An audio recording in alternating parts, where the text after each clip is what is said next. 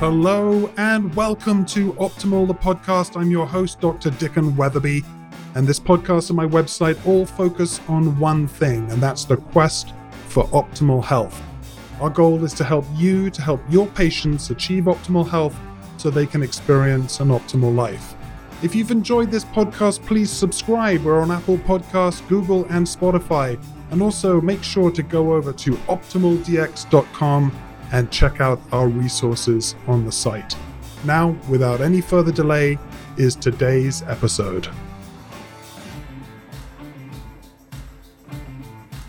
Well, hello, everybody. Welcome to another episode of Optimal the Podcast. And this month, we're going to be diving into an important topic andropause. And we'll talk a little bit about that. But basically, we're going to be looking at low testosterone syndrome in our male patients.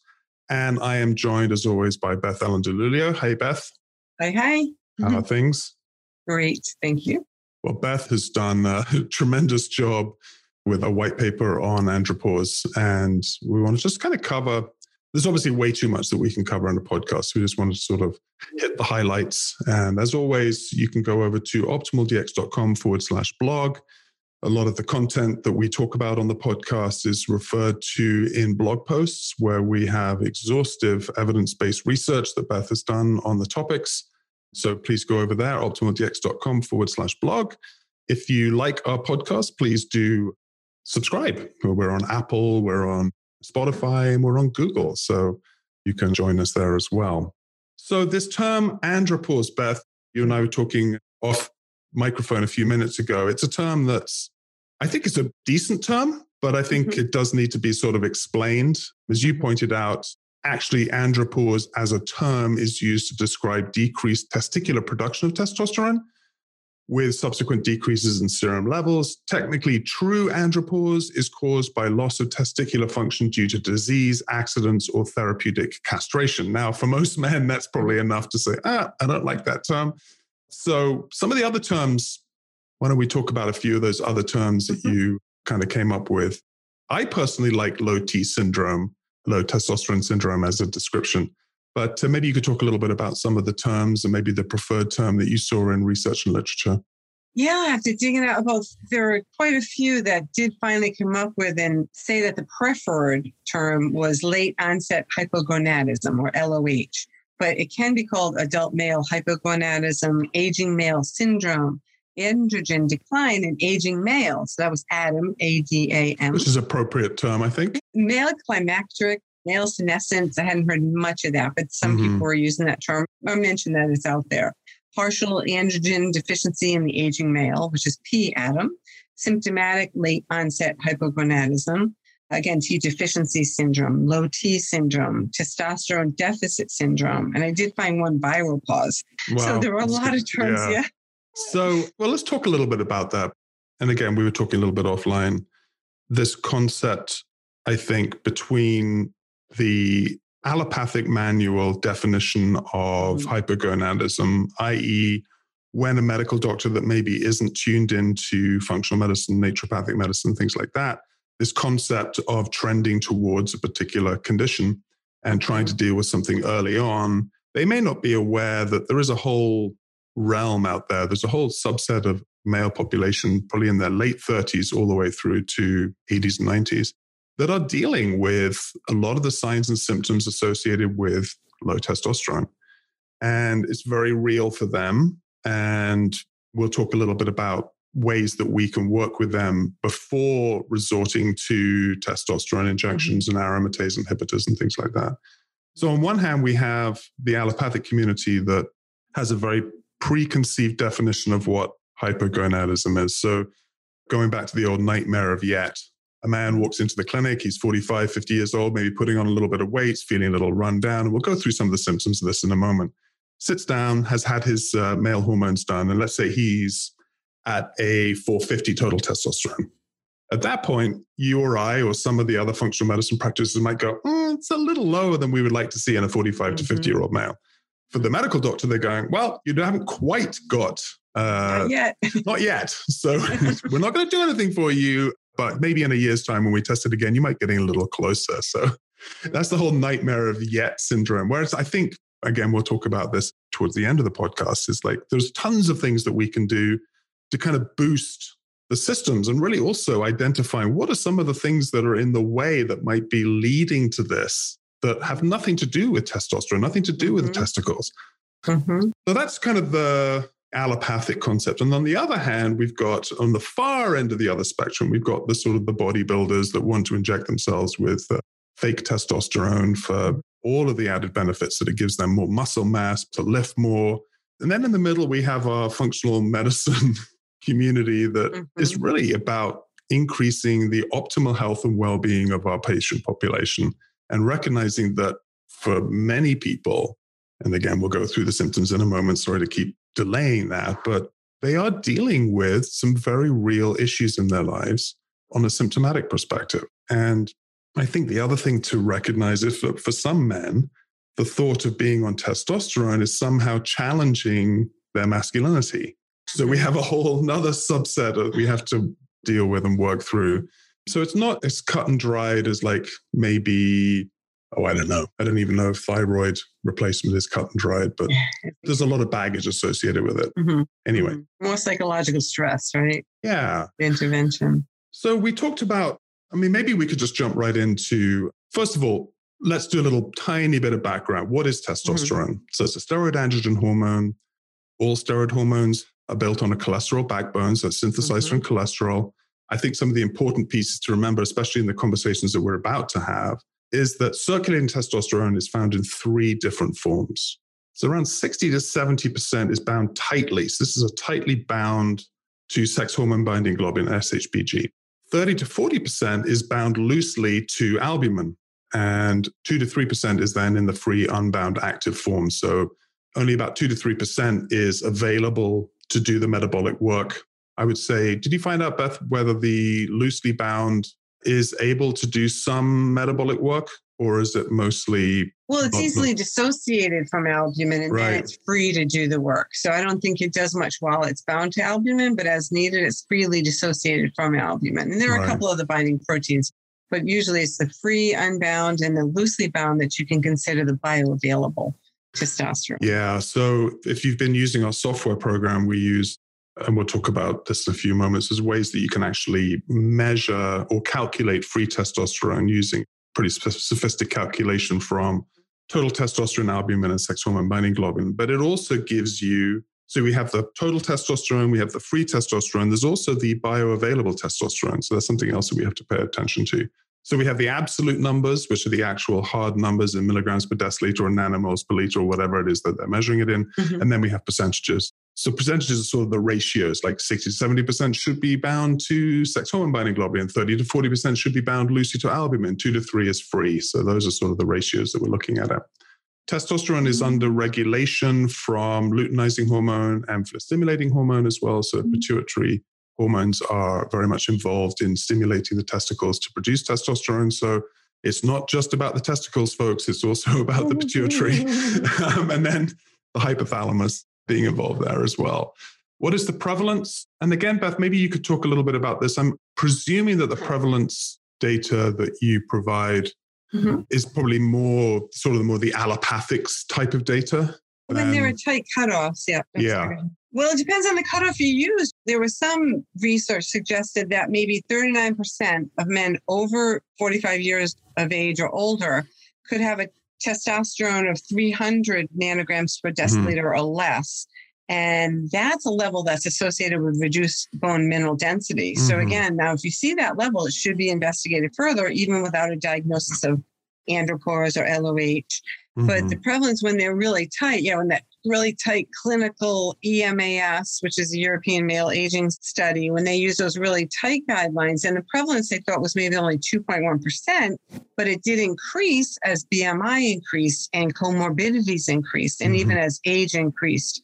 So the prevalence, those numbers don't matter to somebody that comes into the clinic and says, I don't feel good and my testosterone is 350.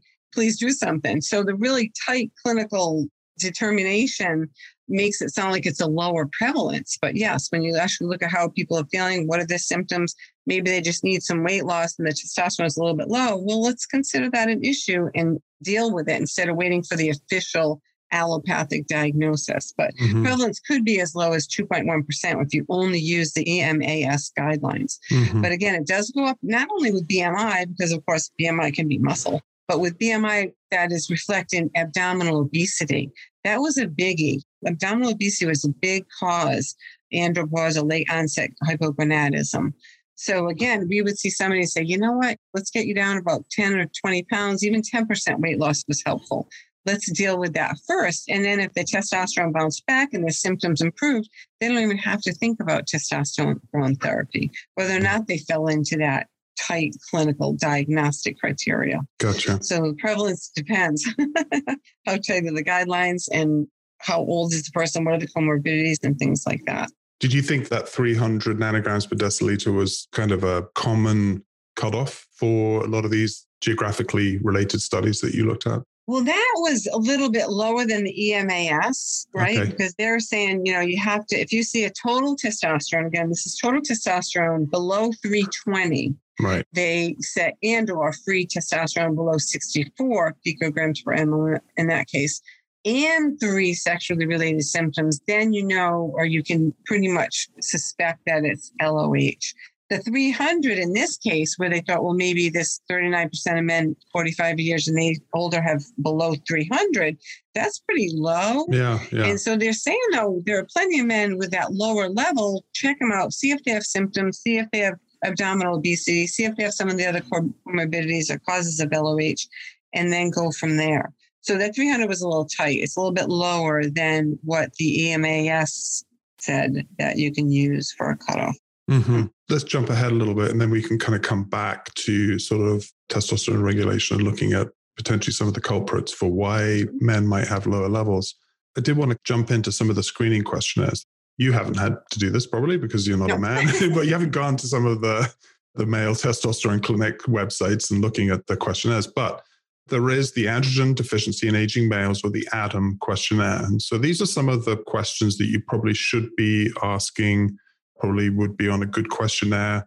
Selfless plug here. We are working on a signs and symptoms analysis mm-hmm. for the Optimal DX software. So part of it will include ways for us to be able to identify symptomatic changes in our male patients according to some of these criteria.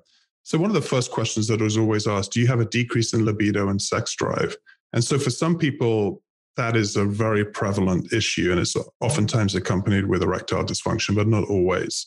And I would probably extend that sex drive concept to a real drive for life. Are you waking mm-hmm. up in the morning on a sense of purpose? Because for the mm-hmm. masculine person, that's a really important thing. It's like the having mm-hmm. the sense of drive, having a sense of purpose. Mm-hmm.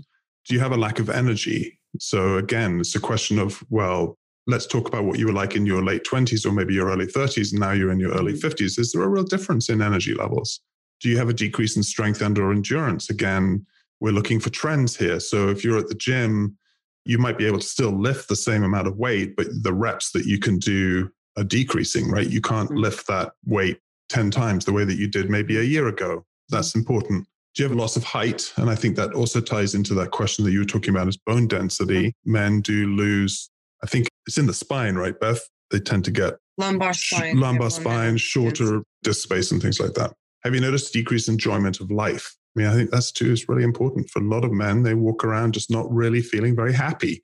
Do you feel sad and grumpy? Are your erections less strong? Have you noticed a recent deterioration in your ability to play sports? Do you fall asleep after dinner?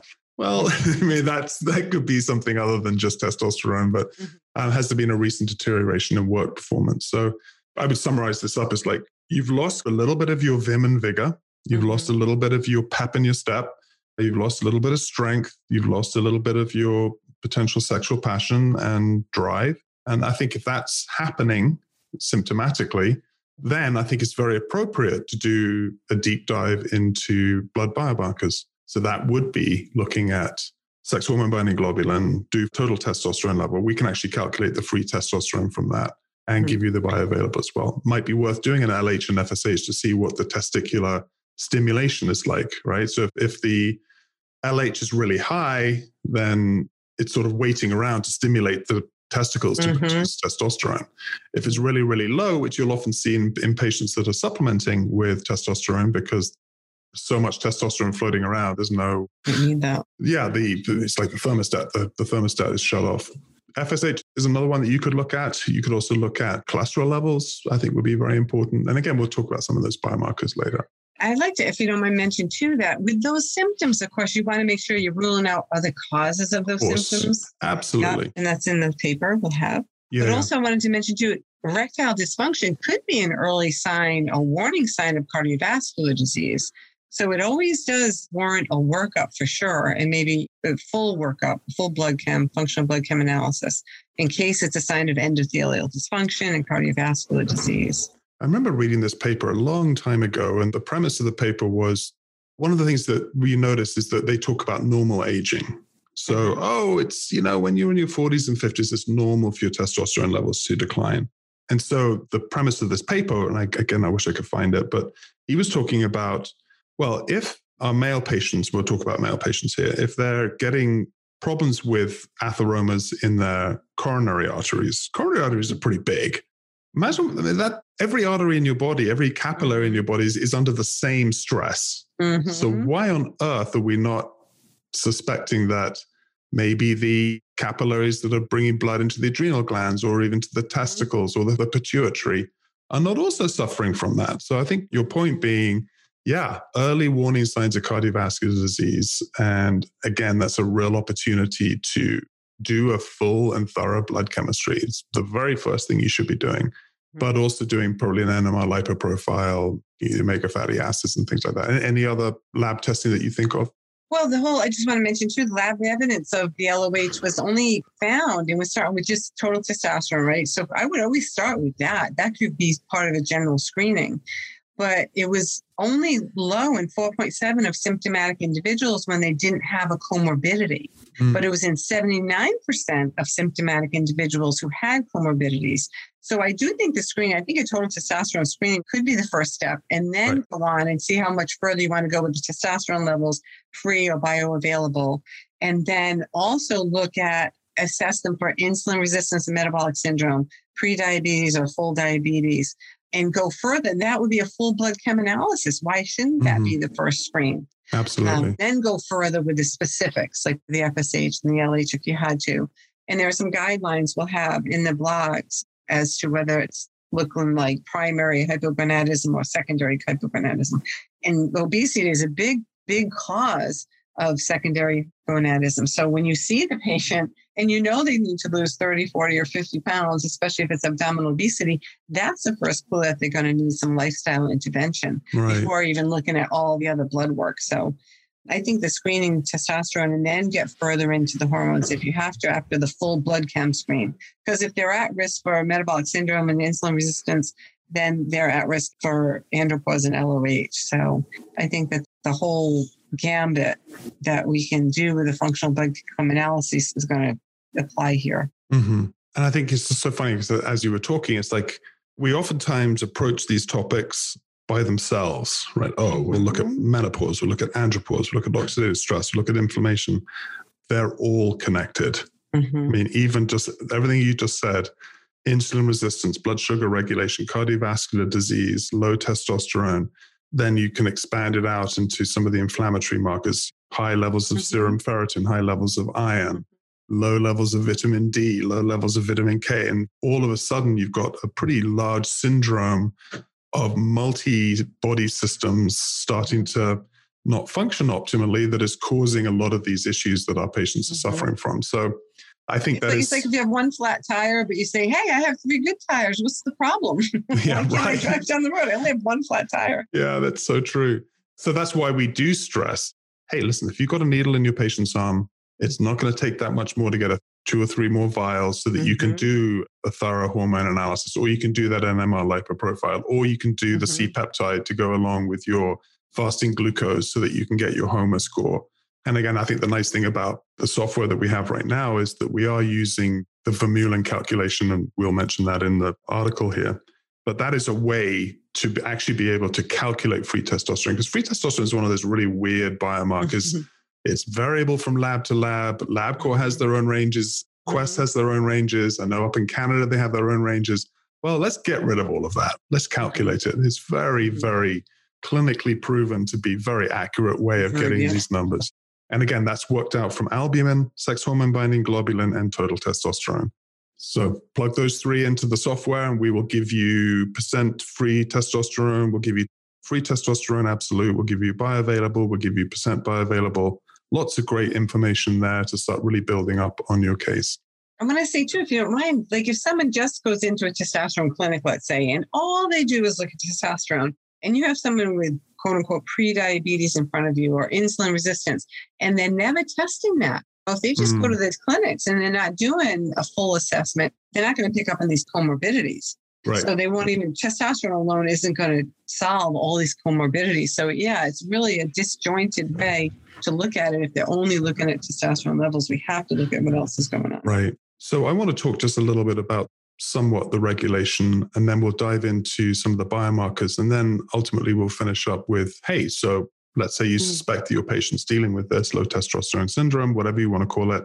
What are some of the things that we can do in the clinic with the patient, with all the tools that we have available to us before maybe resorting to some of the more heroic aromatase inhibitors and mm-hmm. injectable? Okay. But first of all, we'll talk about is serum testosterone level at their maximum between age 25 and 30. And so have you noticed if you ever looked at a quest or a LabCorp they give you the ranges of total testosterone and free testosterone across ages right mm-hmm. so it is quote unquote normal for a 75 year old to have a way less testosterone than a 25 to 30 year old so is that normal or is that observed?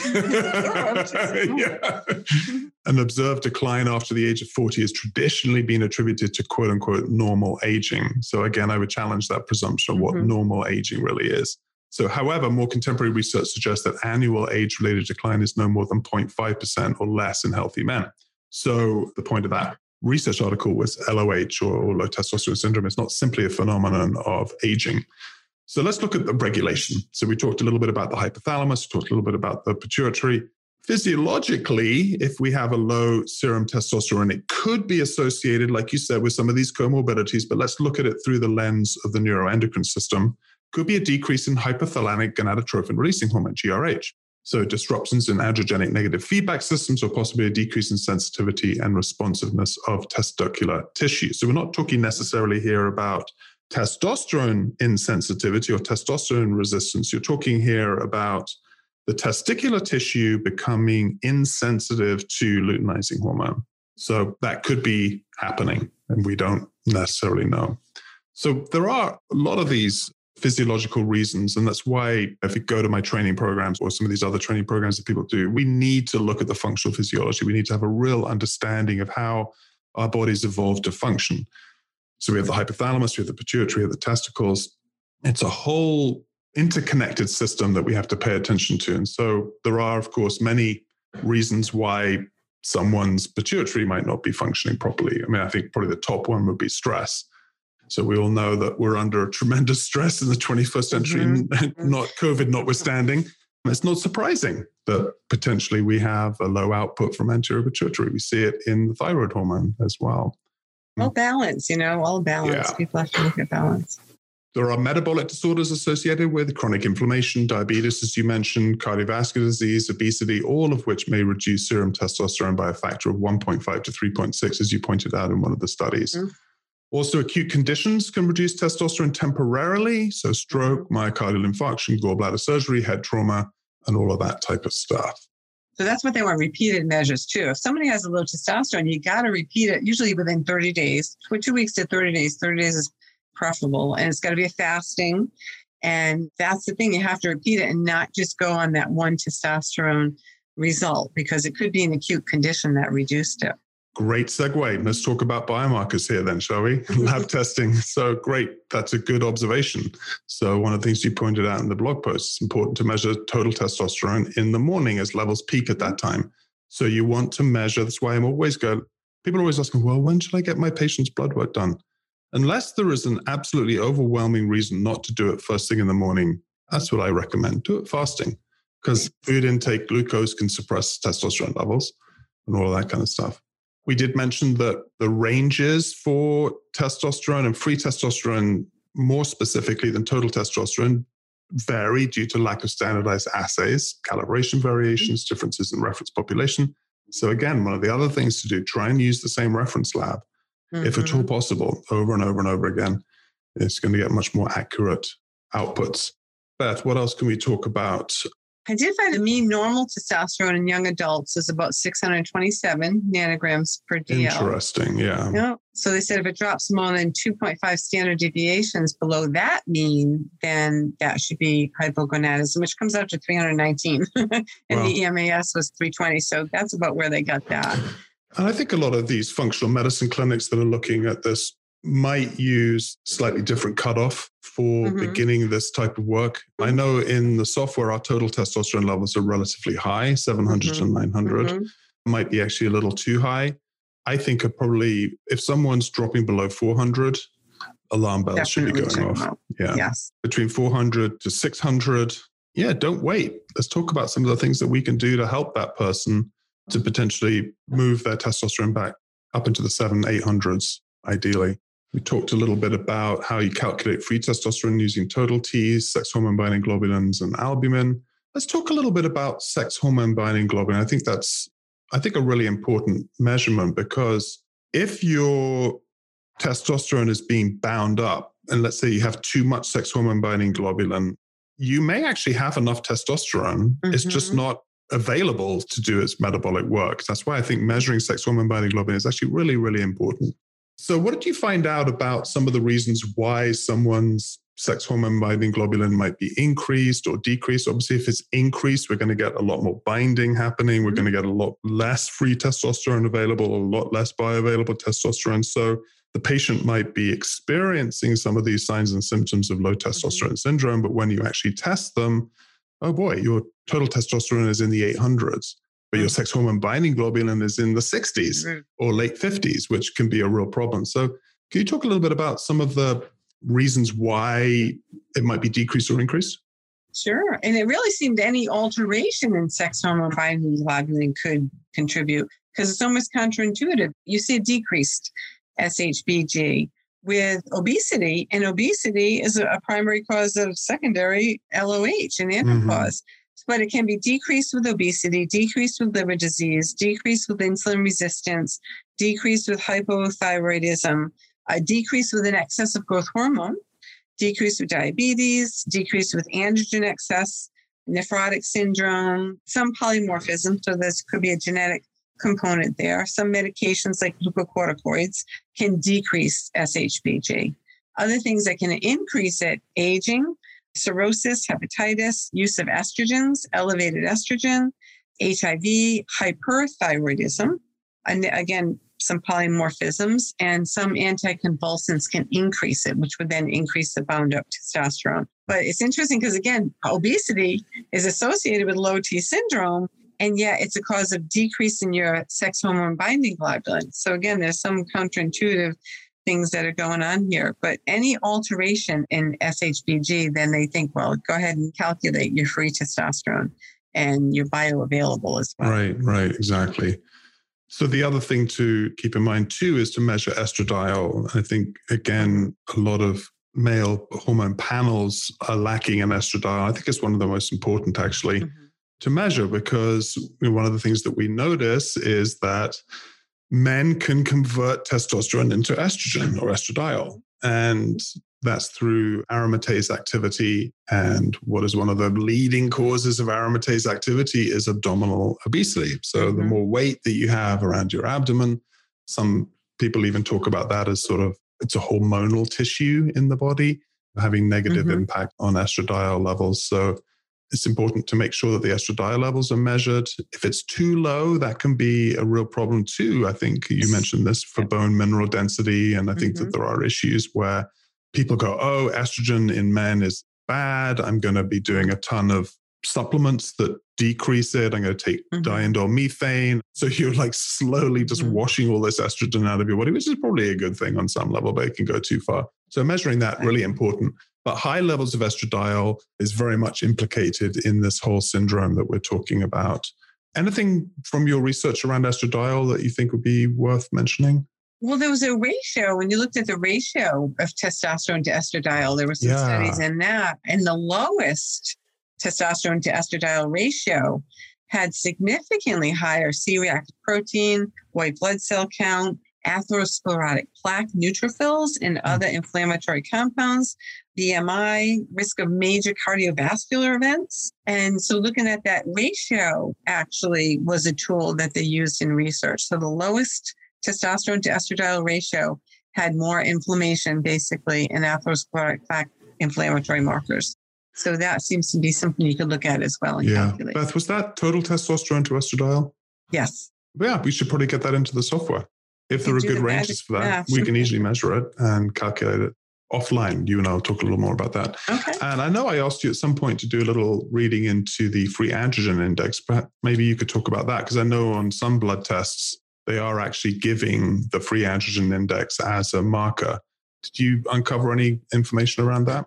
Yeah, you know what I found? It seems to be confirmed that it's really not useful in men because there are so many variations in mm. sex hormone binding globulin, which changes the free androgen index. It was more useful in women actually with PCOS. Mm. It says researchers discourage the use of direct measurement of free T and or calculation of free androgen index for diagnosing androgen deficiency as neither measurement was a reliable reflection of free T. Wow. So the measurement, you want to calculate free T and really don't bother calculating free androgen index this in because it just wasn't useful in men. You're better off looking at the bioavailable and calculating the free. Which we do in the software, yeah. So yes. So it's disappointing because it seemed like it could be an easy tool, easy to calculate. I even found some ranges for it. But they're saying in this case for men, no, because those alterations in sex hormone binding, especially with age, sex hormone binding globulin would throw the free androgen index rate off for men. Yeah, maybe next month we'll talk about it. yeah, we'll be talking about female sex hormones next uh-huh. month. So I think the important things to remember when we're talking about biomarkers is that lab reference ranges differ. Mm-hmm. So being clear that if you're using Quest, try and continue to use Quest on your patients. Uh, if you're using LabCorp, try and use LabCorp. We will calculate the free testosterone. So, in some ways, you can save your patients a little money by not actually buying a free testosterone. We'll actually measure it. And in some cases, even labs will give you that as a biomarker and it'll say measured or calculated. Mm-hmm. Include the sex hormone binding globulin uh, because part of that calculation is sex hormone binding globulin and total testosterone and albumin. Run an estradiol any other biomarkers that you think? I mean, I know that sometimes people are running progesterone levels because progesterone levels, decreased progesterone levels in men can be, you know, they can contribute to symptoms that they might have. You could be running pregnenolone. Definitely take a look at cholesterol levels. Some theories being, oh, cholesterol levels are decreased because someone's on a statin drug. How on mm-hmm. earth are they going to be making their steroid hormones in the first place? But also, there's some theory, and you've done a lot more research into cholesterol than I have. There's some theories that maybe even a high high cholesterol level is somehow compensating for steroid hormone deficiencies. Does that ring a bell? Not, not in all cases, but I had seen that because your body's trying to push that production. Or maybe there's a conversion issue. You know, you get all plenty of cholesterol, but you're not converting it into pregnenolone and down the line in testosterone. So it could be a conversion issue too. And they see with the statins, my understanding is they only inhibit the production of cholesterol at the liver. So maybe there are other tissues that could pick up and produce cholesterol. So I never found, and I didn't go really dig deep into it, but an absolute like, listen, if you're lowering somebody's cholesterol in their blood, they're not going to have enough left over to make testosterone. I haven't found that connection. But I would say for conversion issues, yeah, you might be producing. And same thing with vitamin D. With low vitamin D, cholesterol would increase, and then people would either take vitamin D or get exposed to sunlight, and the cholesterol will come down. So, as a precursor, people have to remember that it's a precursor for so many important things. Yeah. If it's elevated, find out why. And if it's low, are you then going to have a reduction in things like testosterone? Because mm. as we know, it's underappreciated as an important molecule. It's demonized. So I hadn't find out. It could be a whole nother paper though. Mm-hmm. so some optimal takeaways from this section is testosterone should be measured in the fasting state in the morning between 7 and 11 a.m. Repeat the test 30 days apart. Symptoms of LOH may persist with normal testosterone levels if sex hormone binding globulin is elevated. And we talked a little bit about that.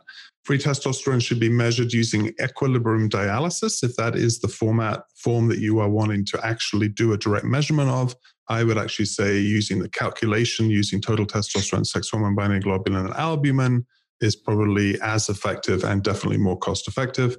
And then also the calculations can also give you bioavailable testosterone. And from there too, we can give you percentages as well. All right, Beth, how do we work with this? How do we treat and counteract this issue? Well, you know, always the first thing is deal with the underlying factors. If somebody comes in and you can see again, abdominal obesity is the first thing that should be treated, really, and addressed and treated. And then you can do the uh, testosterone and repeat it one month apart. And if it is consistently low, you can go further with that. But a thing to do, I think, is to treat the obesity. That's huge. And I don't think people are becoming obese or gaining weight on too many almonds and avocados, right? so the diet that caused them to become obese is so inflammatory. So right. I'd love to do a study of that. But I would always say it's first line therapy, right? Yeah. Weight, healthy weight loss, not just weight loss, but healthy weight loss and a healthy diet. Again, the Mediterranean style diet came up again, and fresh fruits and vegetables and legumes and plant based foods and healthy protein and healthy fats. That is always going to be step one because if you can clear this up with just lifestyle changes, also being active and getting enough sleep and all those other things, stress management, you might not have to go any further, right? Mm-hmm. And then with a functional blood chemistry analysis, you can see the progression and the improvement in levels of total testosterone and we're calculating free testosterone, et cetera. So right. to see that those come up nicely and symptoms might be relieved and they lost 20 pounds and inflammatory markers have come down. That's what you want to see, not just the testosterone levels, you know. Yeah, exactly. Yeah. And that is the great thing about the comprehensive blood chem test and then using a functional mm-hmm. health report like we generate from the software can be so helpful, not only in seeing actual individual biomarker levels change. I love that historical report or even the comparison mm-hmm. report can give you that changes over time. But then we take it a step further and we're looking at patterns and interrelated aspects. We can see the male sex hormone body system score going down. We can see blood sugar dysregulation scores going down. We see cardiovascular scores going down. That is great. When you see that mm-hmm. and you can sit down with the patient and go, this is what you were like six months ago mm-hmm. after the mm-hmm. work that we've done, the work that you have done empowering them to take a huge part of their treatment protocol. Mm-hmm. And look what's happening. And then tying in that symptomology, maybe going back through some of those symptoms that we talked about earlier, even quantifying rather than yes or no, maybe it's a zero through four scale. Mm-hmm. And you actually can start seeing that the symptom burden goes down. That's why I'm really looking forward to getting signs and symptoms analysis in there as well, because that's the patient subjectively reporting what they're experiencing and it's not just necessarily a blood value. So, anyway, I'm getting a little bit ahead of myself. Let's talk a little bit about the naturopathic nutritional approach, and then we'll close this out and I'll, I'll kind of go through some of the more allopathic approaches because those definitely still on the table for those patients that maybe this doesn't work for, mm-hmm. or maybe this isn't getting them all the way there. And that I think it is important to remember that that's available. They might have to work with their medical physician or an appropriate physician mm-hmm. who's qualified to do that. But let's talk a little bit about lifestyle. We've talked a little bit about that. Let's talk a little bit about diet, nutrition, some of the findings that you found. I thought it was really interesting because, again, look at what else is going on with the patient. Do they have any of these other cardiovascular disease, type 2 diabetes, excess inflammation? Those increase the risk of having LOH, the andropause, by a factor of 1.5 to 3.6. So you're increasing your risk of getting it, right? So you mm-hmm. might as mm-hmm. well address it early on. And of course, a BMI of 30 or greater increases the risk of LOH by a factor of 13. Wow. So you definitely want to address these lifestyle consequences with lifestyle intervention. So yep. these are definitely modifiable risk factors. And intensive lifestyle changes, the diabetes prevention program showed that that they increased their total testosterone levels with intensive lifestyle changes. The patients had lost weight and they intervened with lifestyle changes and they increased the testosterone that way without testosterone therapy because it does have its drawbacks we're going to mention in the papers and it has the risks and there are contraindications. So they do find that it is possible to increase endogenous production of testosterone. You need a healthy lifestyle, treat sleep apnea if it's mm-hmm. present, or make sure people are getting healthy amounts of sleep, continuous sleep look at interfering medications, see if these are really things they have to be on or not. And then weight loss is a big thing. Again, abdominal obesity calls for a weight loss program and a healthy weight loss program. You know, sometimes they're very strict, severe interventions that I don't think are healthy weight loss programs. It right. should always be a lifestyle change. And I did find it interesting that the lemon mnemonic. Yeah, I was thinking about that. It would be good yeah, to talk remember about. that. L E M O N, lifestyle, endocrine, medical and metabolic, observer induced or iatrogenic, what's going on that could be causing this from the outside, and then nutritional. So LEMON is something to keep in mind for anything, not just for the hypogonadism that we're talking about today. Cool. I mean, I think sometimes, you know, when we do these podcasts, a lot of it is, they're not mm-hmm. all the same, but mm-hmm. there's so many common denominators here. Mm-hmm. Mediterranean style diet, lots of fruits and vegetables, legumes, whole grains, nuts, seeds, herbs, spices. It's decreasing your alcohol or no alcohol, increasing your physical activity, adding fiber into your diet, mm-hmm. reducing your weight. I mean, all of these things are going to have a tremendous impact and implication on this one particular area we're focusing on today, which is the male sex hormone dysfunction. Anything else that stood out from you that maybe is more of something that outside of the usual conversation that you and I have? Is there any particular food or is there any particular nutrient that caught your attention? Well, there was there's a little bit about toxins and pesticides and pollutants. If you can go organic, go organic because pesticides can be endocrine disruptors, so can phthalates from plastics. But as far as individuals, like phytonutrients, these plant based chemicals or phytochemicals or phytonutrients, only come from plant based foods, right? So that's one of the reasons to increase plant based foods. But they had some very specifics. There were anthocyanidin from berries, currants, grapes, tea, tropical fruits, and wine, a little bit of wine. Apigenin and luteolin. Flavones were found in celery, parsley, and thyme. Catechin flavonoids were found in apples, red wine, and tea. Chrysin flavonoids were in chamomile, fruit bark, honey, mushrooms, propolis, and other plant extracts. Naringenin and hesperidin flavones were found in citrus and plums. Quercetin, myricetin, and kaempferol flavonols were found in apples, berries, broccoli, cherries, onions, and tea. Right. So those are your food-based, yeah, your food-based based phytochemicals. And again, it's a general, just a wide variety of, especially vegetables, but a couple of fruits a day, from berries and citrus and things like that. You got to incorporate these into your diet, and people have got to get used to doing that. You got to buy it first to put it in the fridge right. and then make it visible. So when you reach in the fridge, you grab it whatever little trick it takes, or have a lunch box that you pack, even if you're staying home and you have to eat these two fruits and these three vegetables are your absolute minimum for tomorrow. And then on top of that, I looked at a salad and some other things. But it's matter of habits. We can tell them all day long. I can put it down on paper. They can read about it. But if you don't pick it up at the store, the farmer's market, and you don't put it in the fridge, you don't grab it, it doesn't work, right? It's got to be ingested. So those are your food sources. And then there was a little bit about medicinal plants. There were three Love that it. were yeah. pretty promising. Yeah, those are phytochemicals, again, come from these plant based compounds. So there was long jackroot, seemed to be real promising. Mm-hmm. Fenugreek, which I thought was interesting. Fenugreek, I'd actually heard that in the past. And then there was another one, I kept thinking of tribbles that are trouble. Oh, there is Tribulus terrestris. Tribulus terrestris, yes. yeah. Tribbles of trouble. So those three were more medicinal compounds or plant-based compounds that have medicinal qualities to them.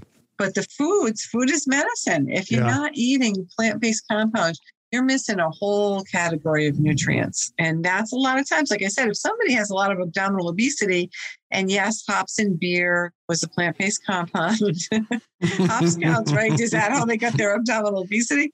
But I'm sure it wasn't from eating too many almonds and avocados. So you got to clear out some of the junk food, not all of it. It has a psychological value to it, but 80% of the diet is real healthy. Maybe 20% could be more junk food. I think people would clear up some of these issues right. and they have to include those fruits and veggies. That's absolutely step one. There's no question in my mind. So if you go to some of the companies that we're all familiar with, Xymogen, Designs for Health, Metagenics, a lot of these companies will have life extensions, thank you, mm-hmm. will mm-hmm. have products that are aimed at naturally helping the body to increase testosterone levels. So you're going to see long jackroot, you're going to see mm-hmm. Tribulus terrestris, you're going to see velvet bean extract, Muira puama, you're going to see nettles, you're going to see saw palmetto, tongkat ali. So just keep an eye out for those if you're actually evaluating some of those products that can be really helpful for just giving the body just sort of a natural boost. Fenugreek is another one as well Conversely, there's a couple of other types of products that you might want to look at that are generally around supporting hormonal balance. A lot of them will include diindole methane. What else? Beth, help me out here. Some of the ones that are helping to clear estrogens out of the body. Well, support you know, detoxification. Too, detoxification of the estrogen, yeah. So yeah, like calcium D-glucarate. yeah, calcium D-glucarate. So some of the cruciferous vegetable extracts yes. and things like that. So it's not just about boosting the testosterone levels, obviously, it's mm-hmm. also about mm-hmm. supporting the body's own ability to be able to regulate hormones as well. you can show them the blood work too. You show them the blood work and say, This is why I want you to eat broccoli. This is why I want you to try this herb. This is why, this is why. You show them that blood work and it's so motivating. So we'll end this particular section. There's a nice graphic that Beth found from a research study of targets of testosterone production affected by foods and supplements. So, really looking at it from the hypothalamic anterior pituitary perspective, then looking at the luteinizing hormone receptor perspective in the testicles with the Leydig cells, and then finally looking at the testosterone to estradiol and trying to control aromatase. So, at the level of luteinizing hormone, so GnRH from hypothalamus coming to the anterior pituitary and stimulating the production of luteinizing hormone, we had substances such as garlic, selenium, CoQ10, resveratrol, L-carnitine, vitamin C, oleo. European. Oleoleuropein. I don't often have problems with words, but oh, for some reason I can't say that one. And then at the LH receptor, I mean, we could talk about receptors till we're blue in the face here, but lactic acid bacteria, linoleic acid, Lepidium may, mm-hmm. and piperine from black pepper. And then this is an interesting one because this is something that I've had conversations with patients and other people that are interested in how do we naturally control the testosterone to estradiol conversion through how do mm-hmm. we naturally sort of control the aromatase activity? Mm-hmm. Well, chrysin is something to pay attention to. That kind of leads into our final discussion here, Beth. I want to talk a little bit about actual testosterone therapy because there are Again, we could do a whole presentation on the allopathic or the more high end functional medicine treatment, if you mm-hmm. look at it that way. So you can actually give people actual testosterone. It can either be in an injectable format, it can be in a transdermal oh, applications, yeah. it can be creams and that type of thing. But one of the issues that happens when you're restoring testosterone that way is that you actually start to cut off the body's natural production. Mm-hmm. You get that biofeedback. The body goes, oh, there's plenty of testosterone. I don't need to put any luteinizing hormone out. So the testicles don't actually get stimulated. Mm-hmm. So, one of the major side effects of this from a testosterone perspective is testicular shrinkage. Another side effect is sterility because the body's not producing its own testosterone. Actual spermatogenesis starts to decrease. So, we get testicular shrinkage, we have decrease in spermatogenesis, low sperm count. So, Something to consider is looking at the age, whether or not your male patients want to continue having children before mm-hmm. you begin doing testosterone therapy. Mm-hmm. There are ways to actually stimulate, sort of fake out the body in terms of testicular stimulation, and one of which is using HCG. So you can do HCG injections. Not sure if you were aware of this, Beth, but HCG, the FDA just did a big recategorization of mm. injectable hormones. So HCG used to be a hormone, and therefore all pharmacies, compounding pharmacies, were able to produce very cheaply and effectively produce HCG for injectable format. Then, about six months ago, the FDA decided that, oh no, HCG is not a hormone, it's a mm. biological, it's a biological compound.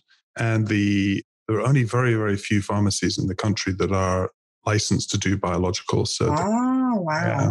Hmm. So, what ended up happening was a lot of these testosterone clinics started freaking out because the only way that they were at that particular time, the best way for them to preserve a man's natural ability to keep producing their own testicular testosterone was through HCG, which sort of is an LH mimicker. It mimics LH in the body.